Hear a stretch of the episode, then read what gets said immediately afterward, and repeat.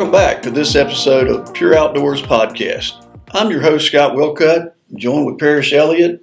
Today we're going to kind of recap our hunting seasons from 2021. Parrish, you guys have had a busy season. You've been at it a long time. Tell us how you got started this year, where and when.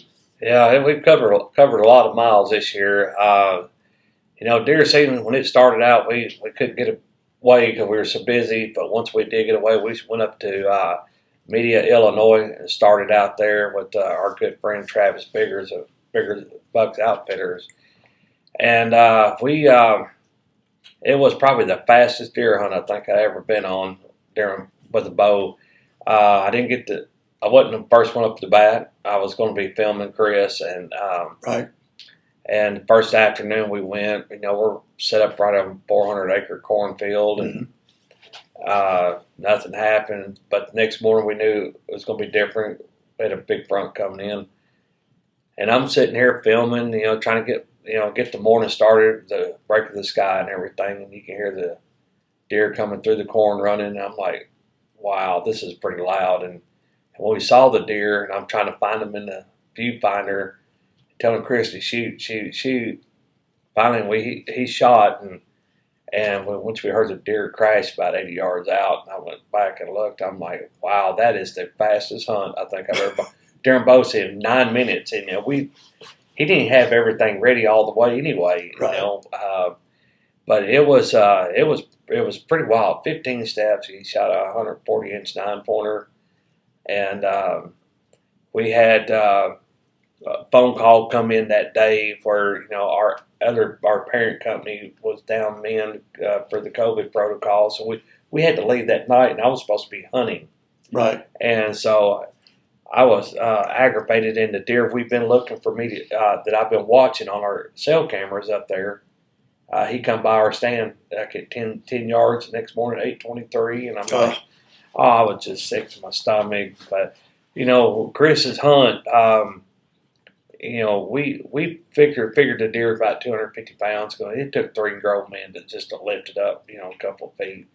But we we were starting to see a little bit of the rut action, and that was about the last week of October. You know, mm-hmm. that's our favorite time to hunt, and um, we were uh, starting to see some sign. We knew we were getting close. So when we left, you know, we had to go back to Oklahoma for a few days, and right. And uh, so when we got done there, I was on my way back to Illinois, and uh, we got up there and spent uh, I think four or five days. Now you mentioned cell phone cameras. You know we've seen quite a a shift in technology with cell phone cameras and being able to do long range scouting and, and you know really stay in touch with your hunting area from anywhere in America. Tell me a little bit about how you incorporated that into your Illinois hunting, your Tennessee hunting, your Arkansas hunting, I mean, you're all over the world. Yeah, we uh, we've got so, I got so many cameras and so many different brands, you know, and know, the cell phone cameras, you know, I, I had to go get I got everybody to see which one would hold up to what we're doing, and uh, and we we found the right camera, I mean, right camera. But it, it helps us out because you know our base is in Arkansas, where our warehouse is. You know we got cameras up in Illinois, Missouri, you know, Tennessee, uh, you know, of course, in Arkansas. Right. So we're able to watch, you know, when I, we're in our stand in Illinois this year, we was watching our other places too. Mm-hmm. So we kind of get, get it, when the rut was starting to work, get a little closer, you start to see the activity. And, uh, you know, our place in Arkansas, I think we got seven cell cameras running right now, mm-hmm. even though it, the gun season's coming to an end there. So uh, but we're constantly watching. Right now, I'm already looking for deer next year to see what deer's made it. And it, it's that cell phone camera is a big help for us. Yeah. But also, you can hate it at the most time. You're in one stand, and big boys at your other stand, and you're like, oh, I knew should have hunted that one this morning. Had that happen to me this year. But you know what it does for me more than anything is it gives me an inventory of what deer are on the property and lets me come up with a management plan before I ever see them in person. Right. And you know that that keeps me from making mistakes. Yeah, it's uh, it's a, there's a lot of pros and, and some cons in there.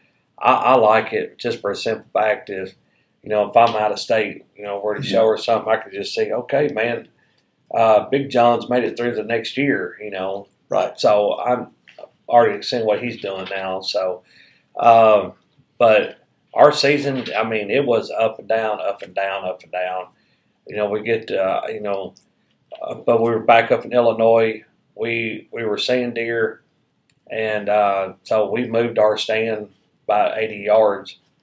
You know, I, I love hunt woods. I hate hunt of fields. It's just I'm not that person.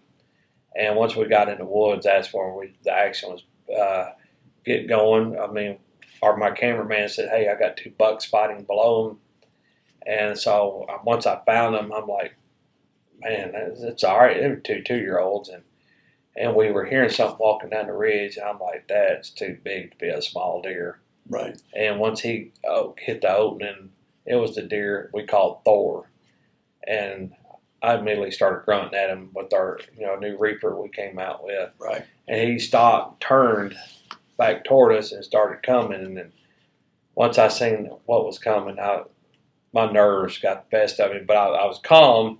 I was just like, I hope I could draw my bow back on this thing. And once I figured out which side of the tree was coming, and I'm kind of like trying to look up to see where the cameraman's camera's pointed, so I know where he's at, where he's at. And once I saw him, I went ahead and drew my bow back, and I'm like, bow's back. Oh, it's on now and he he was so large of a deer, and I just did not want to take the shot, you know, through these little pockets.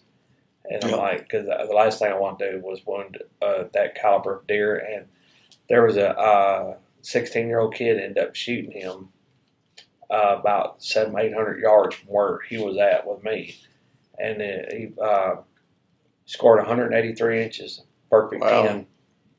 And so I was like, Well, if you'll just- remember, you called me right after the missed opportunity and you not taking the shot, and you were pretty tore up. And I told you, Parrish, you'll regret not taking the shot for a short period of time, but you'll never forget taking a poor shot. oh yeah, It'll haunt you for the rest of your life. Yeah, so- you remember the conversation? I'm like, I know how to shoot my bow, Yep. and shots don't bother me, but that I just it was. Well, I think you made the right choice. Oh yeah, it's just I'm, I'm glad the kid got it. That was Mhm. that was just that was pretty neat just to see the kid shoot him at that, that big of a caliber of a deer. So you guys have chased the rut from Illinois all the way down to Tennessee and over into Arkansas. Yeah, it was uh, the Tennessee rut. It, to me, it didn't hit like it normally did in that in that one time frame, and Kind of trickled. and uh, you know from reports I'm getting now, like in parts of West Tennessee, they're seeing the rut going Mhm. right now. Uh, Arkansas, we got to see it a little bit. Yeah. and it, it was pretty good from what I saw. You know, of course, our we got some hogs on our place down there, and you know, trying to get kill them out too. But uh, but we saw the rut a little good in Arkansas, Tennessee, which is very spotty. Yeah. I mean, I had some good deer on camera, but just really did not see what I want to see on on And chase. and for you and I, you know, once the rut kind of tails off, you know, you've got rifle season going on, but really that's that's the beginning of the end of deer season for Yeah. us. You know, we're focused on the ducks. Yeah, We're already starting to focus on that other bird that is yeah. down the road.